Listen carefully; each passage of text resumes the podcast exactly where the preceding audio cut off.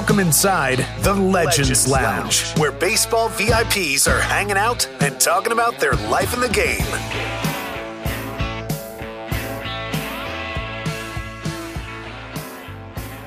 Okay, oh, I'm getting excited. This is my favorite time of year. All Star game approaching, draft, the whole deal. Los Angeles. We need a multi time All Star. We need a Hall of Famer. We have the great Hawk. Great nickname, too. Andre Dawson's going to join us and enter the lounge soon. He also has a super unique post playing career that I want to get into, which I'm not even sure you're aware of. Like, do you know one of his main roles post playing career? No, well, I just post playing career more was uh was being uh, with the Marlins in the front office with that, you know, sure. uh, ended. So uh, I'm a huge fan of Andre Dawson. He's a a native Floridian from from you know from Miami as I am. I was a big fan as a kid, and also I want to hear his story about leaving Montreal, uh, Montreal, and taking that that weird contract that he ended up agreeing to that no other player in the history of baseball ever uh, has done or would do. So very excited uh, about one of the the legends. And you're right, Scotty B, timely with the All Star game around us. Let's spend a good chunk of time with Andre Dawson.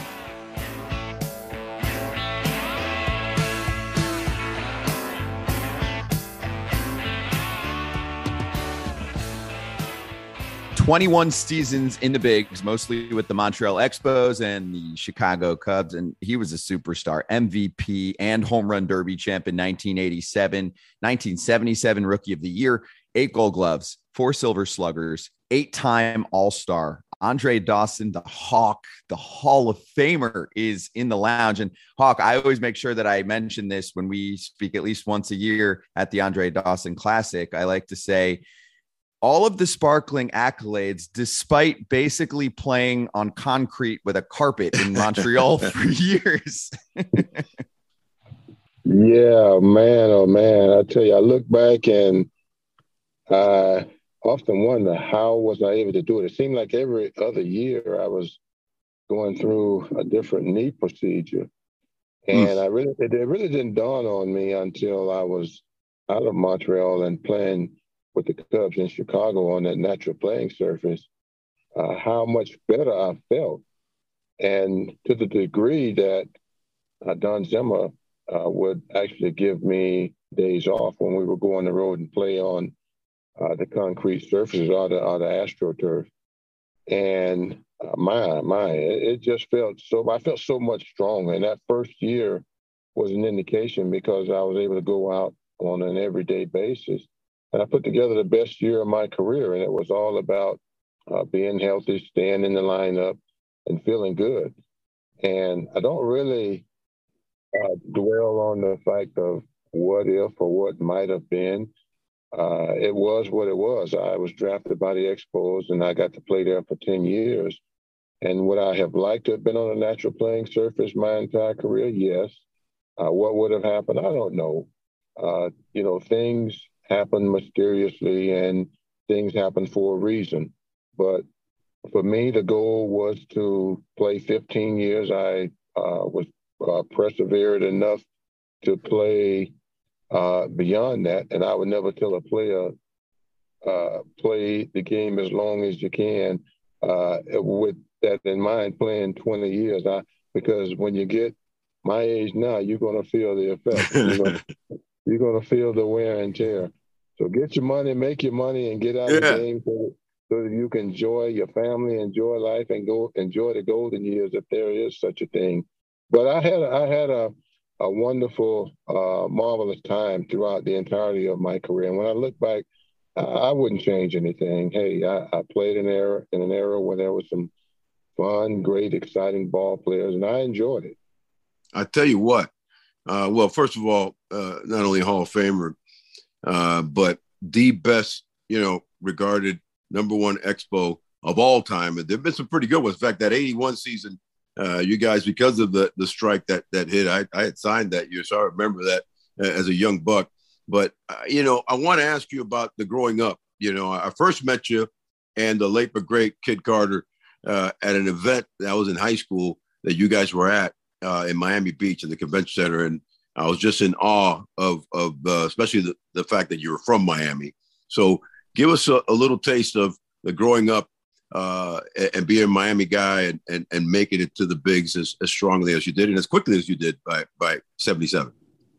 Yeah, I got my start uh, playing recreation ball. Uh, my uncle, my oldest uncle, bought me my very first fielder's glove, and he introduced me to the game. And I can recall growing up being a Dodger fan. They they talked about the the LA Dodgers at the time, and of course they were on the West Coast, so I couldn't get the scores until the following day. But I followed the Dodgers, and playing uh, from uh, level to level, it just was something that uh, kind of came across me. Hey, this is fun. This is exciting. This is what people do for a living. And I, I took the notion that I wanted to be a professional baseball player. So of course you got to surround yourself with the with the people who are going to not really steer you in that direction, but uh, kind of have your back and support you and encourage you. And that's what I really I think needed the most was encouragement. And I I played the game up to high school. I had my very first knee operation, right. and it was a result of a, a football injury. And of course, all of the scouts disappeared, and I kind of saw my my dream uh, falling apart. You know, it, it, was one of those instances where uh, the scouts that did come out uh, sort of disappeared. Uh, there was no real offers from any of the local colleges when it came to uh, scholarship awareness. And I took the liberty of just saying, well, my grandmother wanted me to go to school. She thought education was first and foremost. And if you played the game, someone would take notice and, you know, you may get a break that way. But I just went to college with the idea of uh, going out for the baseball team at some point, which I did my my freshman year. I made the team as a freshman walk on. I made the starting lineup, and I was given a scholarship. And I played for three years, and I was uh, I was conference All American my at, at the end of my junior year, and I did see unfamiliar faces in the in the stands uh, that were attending our games. Much to uh, my understanding, I didn't know that there were scouts. And um, one of those uh, individuals in particular was Buck O'Neil. And it was it was later on that my college coach told me who he was. And I, at the end of again my junior year, I was invited to a tryout by the Montreal Expos, along with Clint Hurdle, who was the high school phenom at the time out of Lakeland High School. And I was there with, with uh, two other players, uh, Clint and myself. And the Expos gave me a long look, and I was informed at the end of the workout uh, if things fell the way that they would hope, that they would hear from me in a matter of a week. And I can remember the very last thing the scout, well, he was Mel Didier. He was uh, the minor league field coordinator. And he said, Andre, have anyone approached you about the draft? And I said, no, I've, I haven't talked to anyone. I haven't spoken to anyone. And he said, well, if anyone contacts you, here's my number. I want you to call me right away. Uh, because at that point, I had hadn't been, I had not been to uh, any tryouts or anything, and no one had approached me about the draft itself. And I didn't hear from anyone. He actually called me the day of the draft, and he said, "Has anyone contacted you?" And I said, "Mr. D, no, they haven't."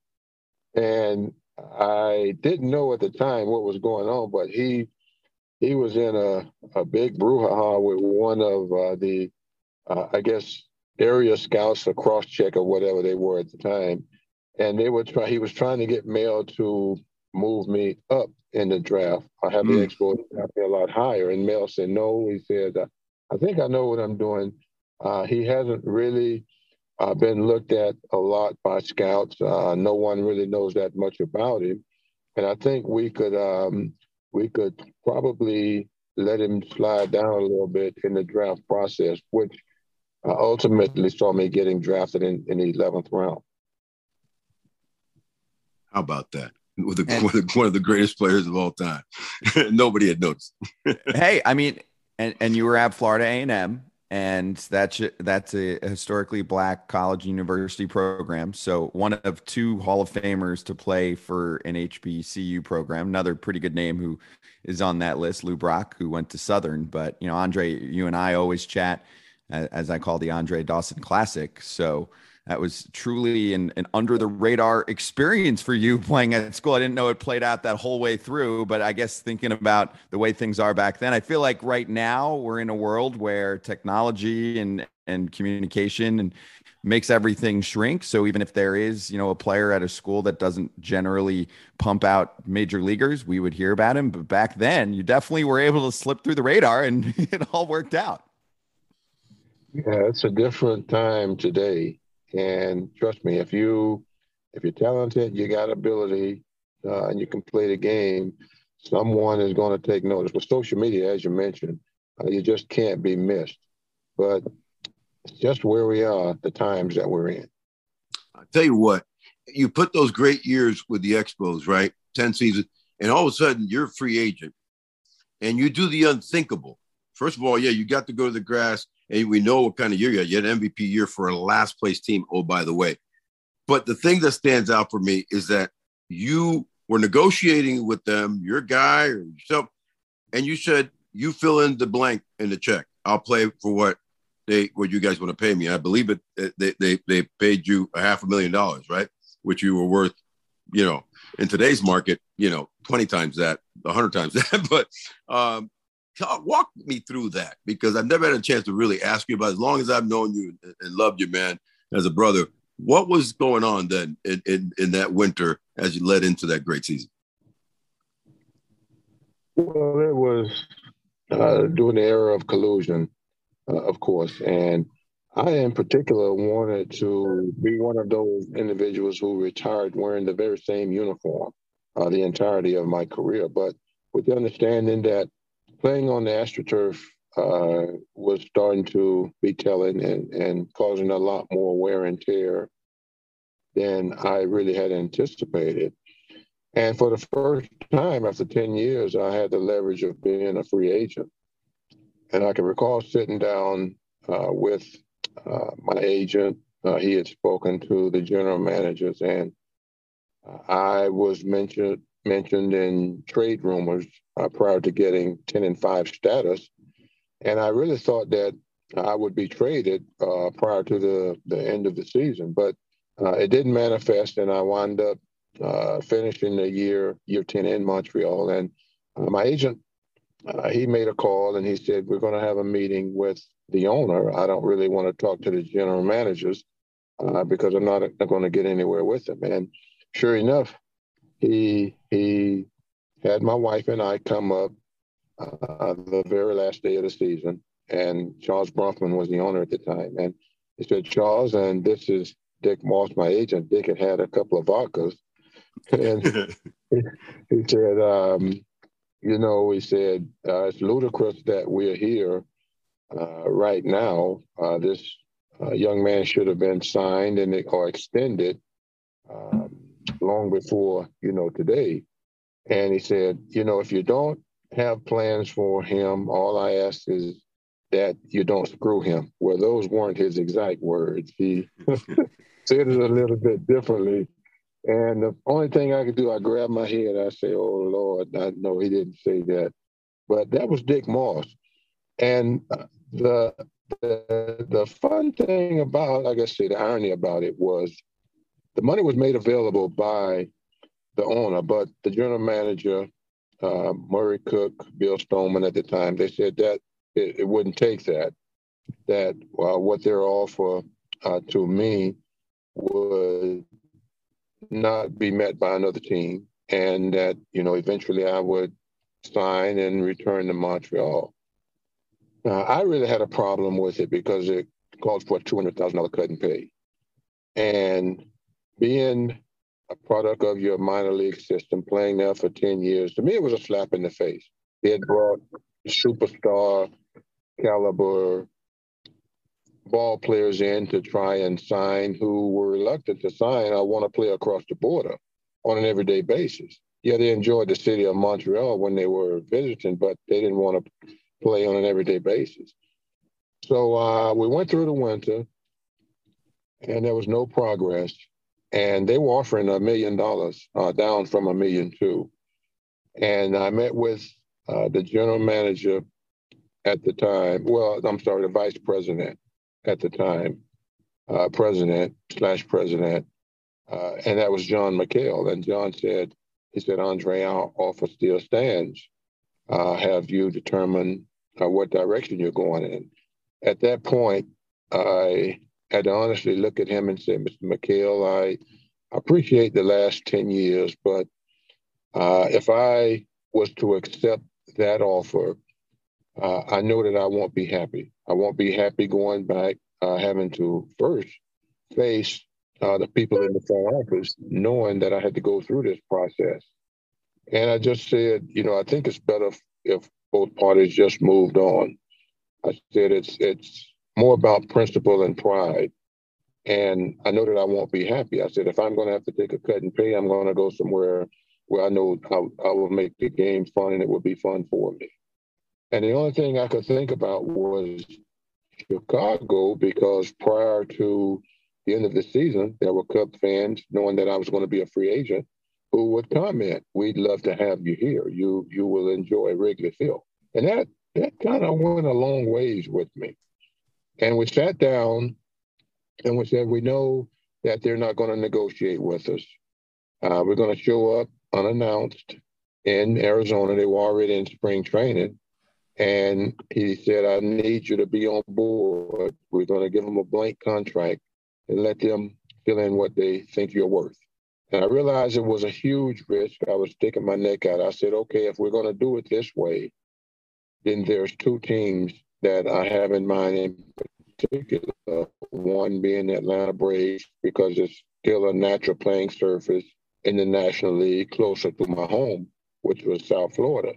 And of course, the Cubs. And I went to Chicago first because I felt that they had the nucleus of uh, the championship team uh, intact. Well, they didn't win the championship; they lost to the Padres, uh, but they still had that team intact, and I felt that I could really help the team. Uh, so that was my first choice. So we went out to Arizona. We uh, kind of, I think, Dallas, Dallas Green I wanted to play the reluctant part initially because he wasn't aware that we were coming. But he agreed to sit down and talk to us. And I, I opened it up by saying, Mr. Green, I have a, a proposal I would like to make to you. All I ask is that you evaluate it, uh, fill in the blanks, and hopefully I can become a Chicago Cub. And he didn't really know what to make of it because he had never seen anything like it. And uh, I can remember him making a comment to me that, well, I have young players that uh, I need to give a look and an opportunity to make this team. And I didn't really cut him off, but I said, I understand that, but I, I still think that you have uh, some players here, that can get you over the hump, that can uh, get you back to the postseason. And I'm hopeful that I can be one of those players. And he said, Well, he said, I'll have my my legal team to look it over, evaluate it, and I'll give you a call tomorrow. I said, I appreciate it, and I'm going to go to West Palm Beach and give the Braves the same opportunity tomorrow just to give you a heads up. And I flew back home. And sure enough, I got the call the next day. And he said, Mr. Dawson, he said, the best offer that we can make you is $500,000, which of course was a $500,000 cut cut from what Montreal was offering. And I said, I said, you know, I said that's that's fine and well. I'll accept it. And he got quiet for about 15 seconds. I didn't hear anything. I thought I had actually lost the call. But he said, I'm here. He said, uh, can I call you back in about an hour? And I, I know, of course, knew what he had to do then because he, he really wasn't supposed to make me an offer. He made me an offer to refuse. But now that I accepted, he had to clear it with the commissioner.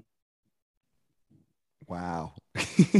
That's an incredible story, man. That is it really incredible is. It's a, you know, it's just mind-boggling. And by today's standard, forget about it. Even by that standard in '87. And you had him speechless. And also, a, a, bit that I took out of that is because I come across so many fans that always say, "Ah, you know, we don't impact the game." No, no, you, you do. You impact the game, not just at the game during, but then even with transactions. I mean, the impact that the Cubs fans made to you made a difference, and that even makes me think of Hawk the way that. Cubs fans would bow to you. And I remember there was the the moment, especially right when when you bowed back. So there was this love affair with with you and Cubs fans that began even before you were a member of the squad. Oh, I mean, once once I broke spring training, uh, I got off to a slow start, and from day one, when I would run out to right field, they would salam to me, and I, you know, not being animated, and especially not being a hot dog, I'm not gonna, you know, I'm gonna acknowledge it. I may tip my cap, but I'm not gonna bow. Um, so I turned around, and of course, this was uh, a daily occurrence. And I hit a grand slam. I can remember I hit a grand slam off of Todd Worrell in St. Louis that kind of got me going. And from that moment forward, it just seemed that something crazy was happening every day. I, I wound up having the MVP season. Yep. And the, the summer was, I mean, the summer oh was crazy, and I could have never envisioned the fans gravitating me uh, to that degree. They started Andre's Army out in right field, and of course, you know, seasons seasons in the last game in Chicago, uh, they wanted to to see a home run. Now that, that's pressure to go up and to try to hit a home run. Now you you know, it, it happens, it happens by accident, but to actually know that this is something the fans want to see. And I was able to work the, the count to three and one. I, what did I do? I hit a home run. And now I got to go to right field, and they're salaaming. And I say, you know, I said, if I owe these fans anything, I really owe them this moment to salam back to them. And uh, I did that in the crazy. The, the, place just went crazy. It, it, you know, it was a wild, wild year for me. Uh, it was the the best year of my career. I really didn't set any goals that year. I dedicated the season to my grandmother, who had passed early on uh, in the year, and I just said, you know, God, I just want to stay healthy and have as much fun as I can. This is a new beginning for me and whatever happens, happened. And I realized, you know, finishing runner up to the MVP award in Montreal on two different occasions, once to Mike Schmidt, the other time to Dale Murphy, it wasn't going to happen there. And to have it happen uh, as a result of my first year out of Montreal and playing in Chicago, it was just one of those wow moments that, you know, you look back on and you just say, you know, this is this is fairy tale. I could have never envisioned it happening this way. And I just enjoyed every moment of 1987. I, I got one thing that in X's and O's, because this is an incredible story. By the way, encapsulating that because of the contract, when you take it all in consideration, what he did and the huge cut, a team that ended up in last place, hitting 49 homers, leading the league, also in RBIs, winning the MVP. They, he was the year for the Cubs that year. They didn't really have a whole lot other to celebrate much. You know, a couple really stand, standout pitchers, but really as a team, Scotty B, this was it, and and he made it happen. But in the X's and O's, you know, you came through an era where arms were incredible. Uh, you had one of the greatest arms in the outfield. You also had Ellis Valentine, uh, who played with you, sick arm. Seems it seemed like every team had a guy you know, Boston, Dewey Evans, um, Atlanta, you know, Dale Murphy with a rocket arm, Dave Parker, one of the guys that I also emulated and, loved with the Pirates. Do you see now with baseball, uh, and you were recently involved very heavily, you know, with the Marlins and other teams, what's going on with arms? The last great arm that I see retire was Larry Walker or Ichiro Suzuki. Are they just not long tossing? Is it not going, you know, infield, outfield, I, I think has gone why are not great outfield arms anymore? Well, that's a good that's a good uh, question, Owen. As you mentioned, I did work for the Marlins uh, for 15 years, and uh, in particular, assisting the outfield instructor. And one of the things I try to always encourage uh, the the the young, especially uh, gifted individuals that I saw that had a decent arm, was to throw every day. Uh, keep your arms stretched out. Uh, see how far you can toss the ball, then close the distance, and work on your power throwing. And one thing I think baseball got away from was infield and outfield. And I, I gradually started to see uh, a lot of errant throws, uh, just a lot of uh, bad plays by outfielders, missing the cutoff man, overthrowing the cutoff man. And my approach was get to the ball as quickly as possible, work on your footwork, let your feet carry you to, you know, where you're going to throw the ball and your job is done. But you got to put the extra work in and building up your arm and having arm strength. And yes, I, I played, like you mentioned, there were there were a lot of great arms. Ellis Valentine probably was uh, the greatest arm uh, as a teammate, anyway, that I saw, uh, you know, in the game.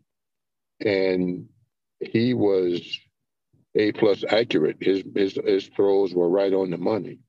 But you mentioned a lot of lot of uh, guys that had great throwing on. But uh, and getting back to your question, yes, I think the fact that they got away from taking infield on an everyday basis, so that you can know what your range is, um, you know, be able to know where you are at a particular time on the field and what kind of throw you got to make uh, to have that muscle memory sort of created, as opposed to well, now you in game type situations with the you know throws that got to be made, and you know you don't know where the ball is going. So as a result, you see a lot of overthrows, and I just think uh, over time with the changes in the game, and this being one of them in particular, you know it hurt uh, especially the outfielders. The infielders would get their work done, but I really think that it did hurt the outfielders when it came to uh, arm strength and accuracy.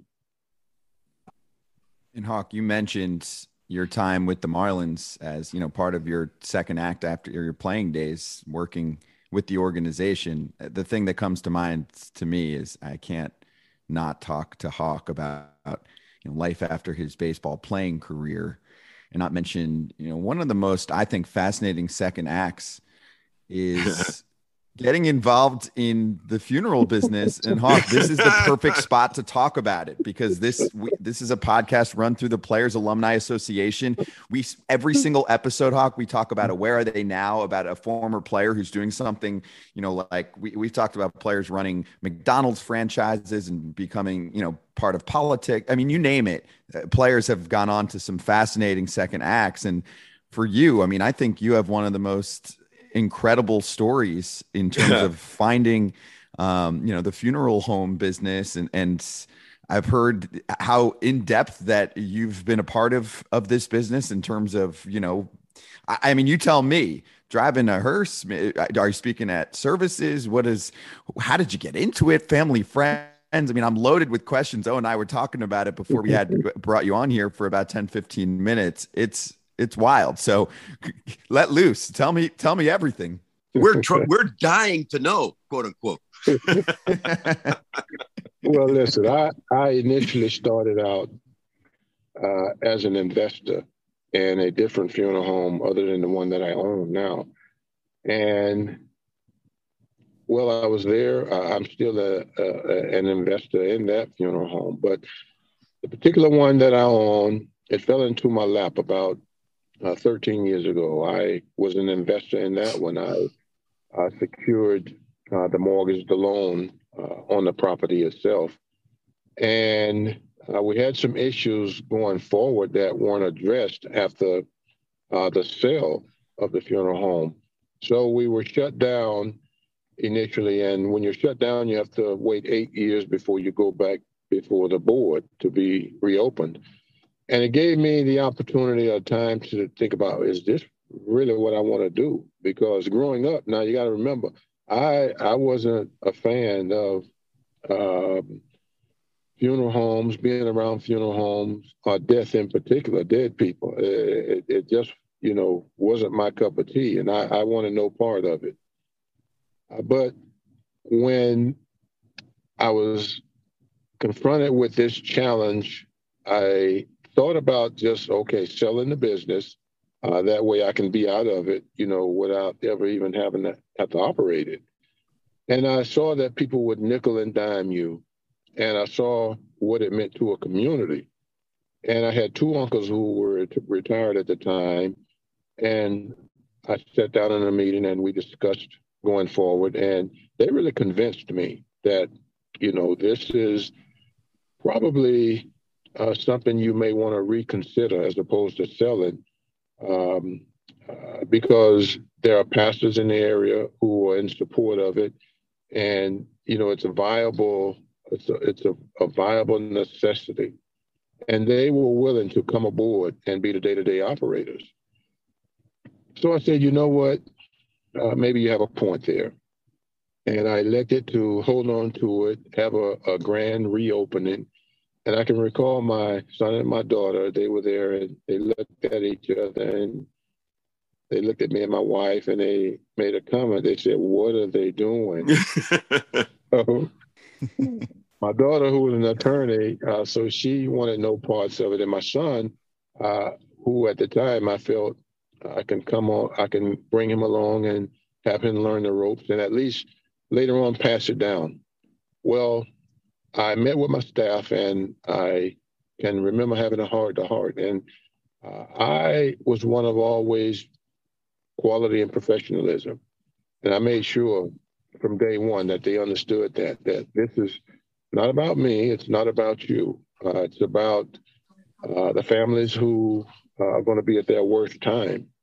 And uh, we're going to have to help them endure what the process is and getting through it and moving on with their life.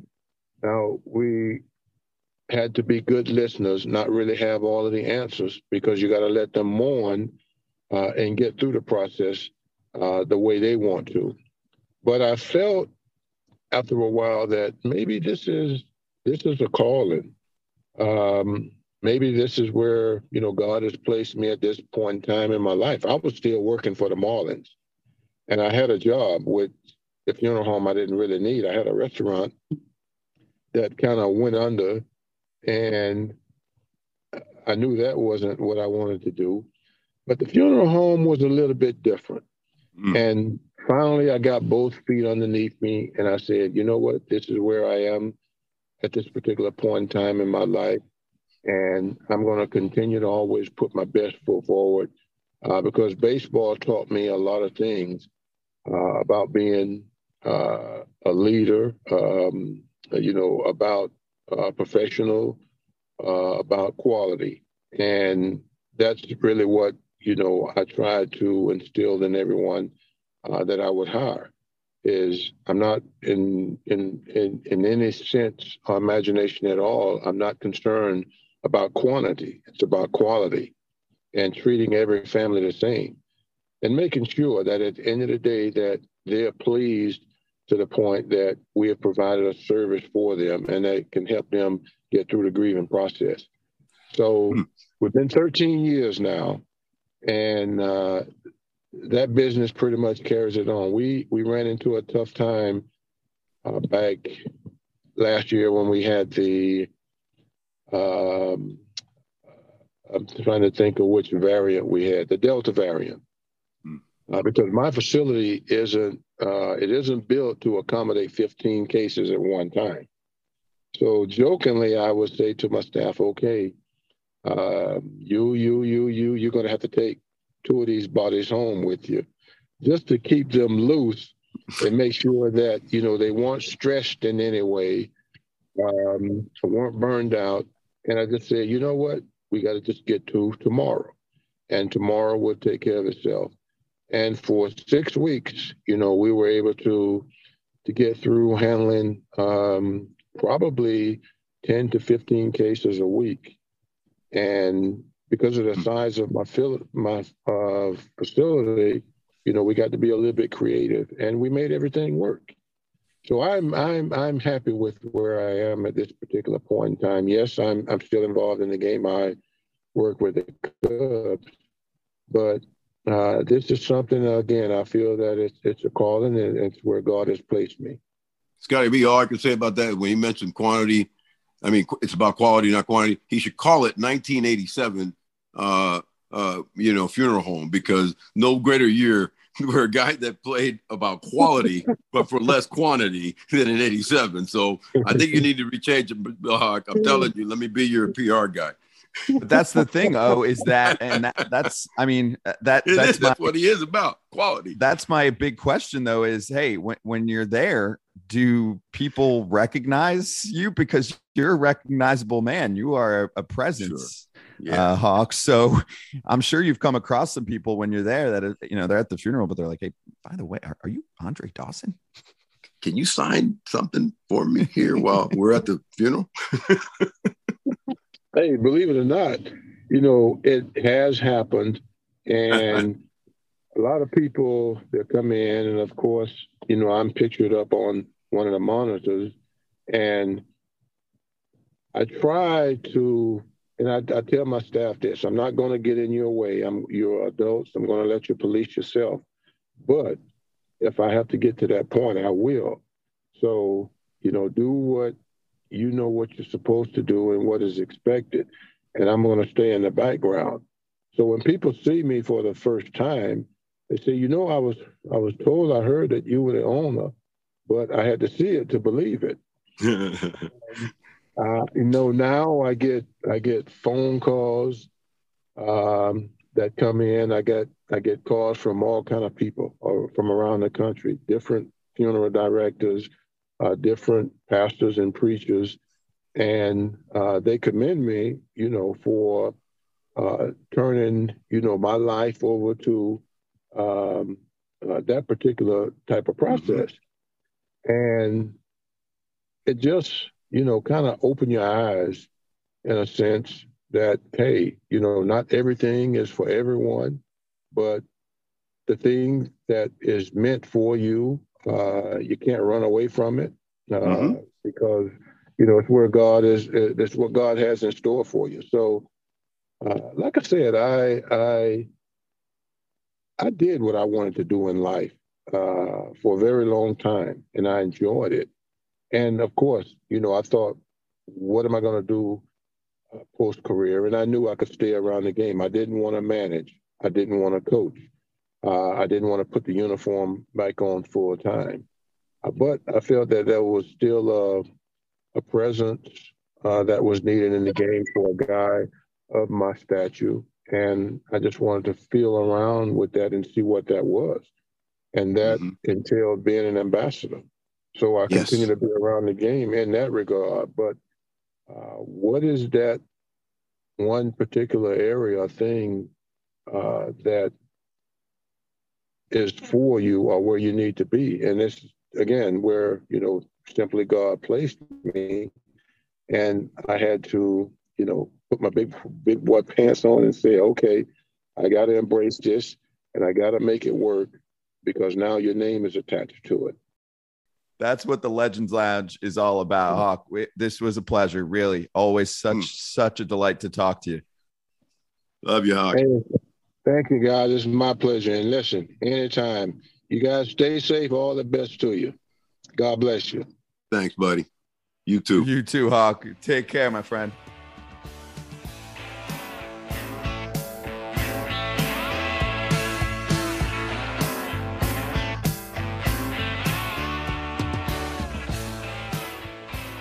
I think many people will be surprised unless they've read, you know, a feature story or something about Andre Dawson about that. That was the part that I was really excited to get to eventually uh, was the fact that he's running a funeral home. It's it's a very interesting job to say the least. And like he says, basically someone's got to do it. And he has the the moxie and the understanding and the respect of the job to do it well. Well, listen, he killed a lot of baseball. So, I mean, I think that in that sense, there you go. It just followed suit. But I enjoyed every bit of it. Uh, that definitely was surprising. You asked me if I knew what it was. I didn't. Um, eh, but I did want to hear about the Chicago Cubs, you know, blank contract, uh, blank check, if you will. Uh, and he was just, you know, the career he had uh, was just phenomenal. And everywhere he went, uh, he was a stud. So uh, it's great to have a true a legend join our lounge. And thanks to Hawk. And now, right to, because we took up a lot of time with Hawk, uh, which rightfully so. This week in baseball, we're just coming off July 4th. So I picked one July 4th, 1985. Of course, something weird happened in 85, 16 13 in 19 innings on fireworks night in Atlanta between the Mets and the Braves. I remember okay? that. It was ridiculous. Game ends 3:55 a.m. Eastern time, local time. There were multiple rain delays. Latest finish in Major League history at 4:01 a.m. post game fireworks. I mean, what? Yeah, I did not remember that because I wasn't alive, but that was ridiculous. I do remember that. It was crazy, and the fireworks still worked. People were still sticking around and enjoying it. Uh, so it, it, you know, it, it, figures that it'd be Atlanta because they've had some of the longest, craziest games. Still remember the Mickey Mailer game where he ended up hitting a home run or something to, to win it as a pinch hitting pitcher. And uh, so, yeah, no doubt. There was also a game in 1925 that went 15 innings with nobody scoring uh, between two pitchers, and uh, and finally it ended. So on, on July 4th. So crazy stuff on uh, this week. 401. I was like, was it bright out? No, it was still dark, no, I guess, for fireworks. I don't yeah. know. It's not really yeah. a time that I'm awake, you know? Yeah. Ish. Yeah. In college, you were, in, co- in, college, you were awake for those fireworks. Oh, I'm never awake early. That's that was my point. I can get to four, but I can't wake up. you, you know, I'm not I'm not the early morning Come on. guy. Let's right, we had we've had the lounge stay open extra a couple of times that you know you've been sticking around at three, four. That's what I'm saying. But don't ask me to come in to, you know, play golf or something at the lounge. It's not a country club. It's a lounge. Right in the morning. Okay? Yeah. No, lounge. don't get it twisted. It's the lounge.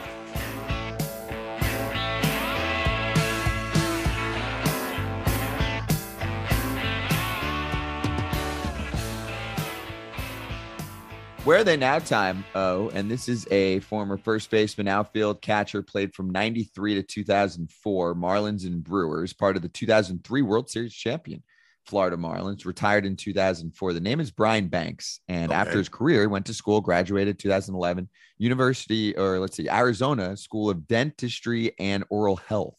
Huh. Completed his residency, the whole deal. Owner operator of a pediatric dentistry office and the slogan serving tiny teeth with a big heart. Uh, yeah. Uh, listen, love the part that he was a, a professional baseball player. Uh, I hate going to the dentist, so I don't want to see him. I mean, I'm just being honest. So, I'm uh, offended. Uh, My dad's a dentist. Oh, uh, yeah. Well, yeah, I love you. I don't want to meet your dad inside an office. Right. You want to meet him outside the office. I want to go meet him. Baseball hey, fan. You meet him at the listen, ballpark. Yeah. I am going to personally invite him to the Legends Lounge, and he's gonna have VIP. Doesn't have to. He's gonna go right through. Don't stand in line to be your dad, but I don't want to meet him in his office. Come exactly. And he he'd be happy to come, although he'd probably be like, "You talking yeah. legend seats at Yankee Stadium? I'm nice. in, baby. Let's go." so with that. Thank you so much to the Hawk Andre Dawson for joining us. We do this every week, and next week we'll get ourselves ready for All Star Week which is following that. We're two weeks away from the Midsummer Classic. The lounge, the late night lounge, is closed.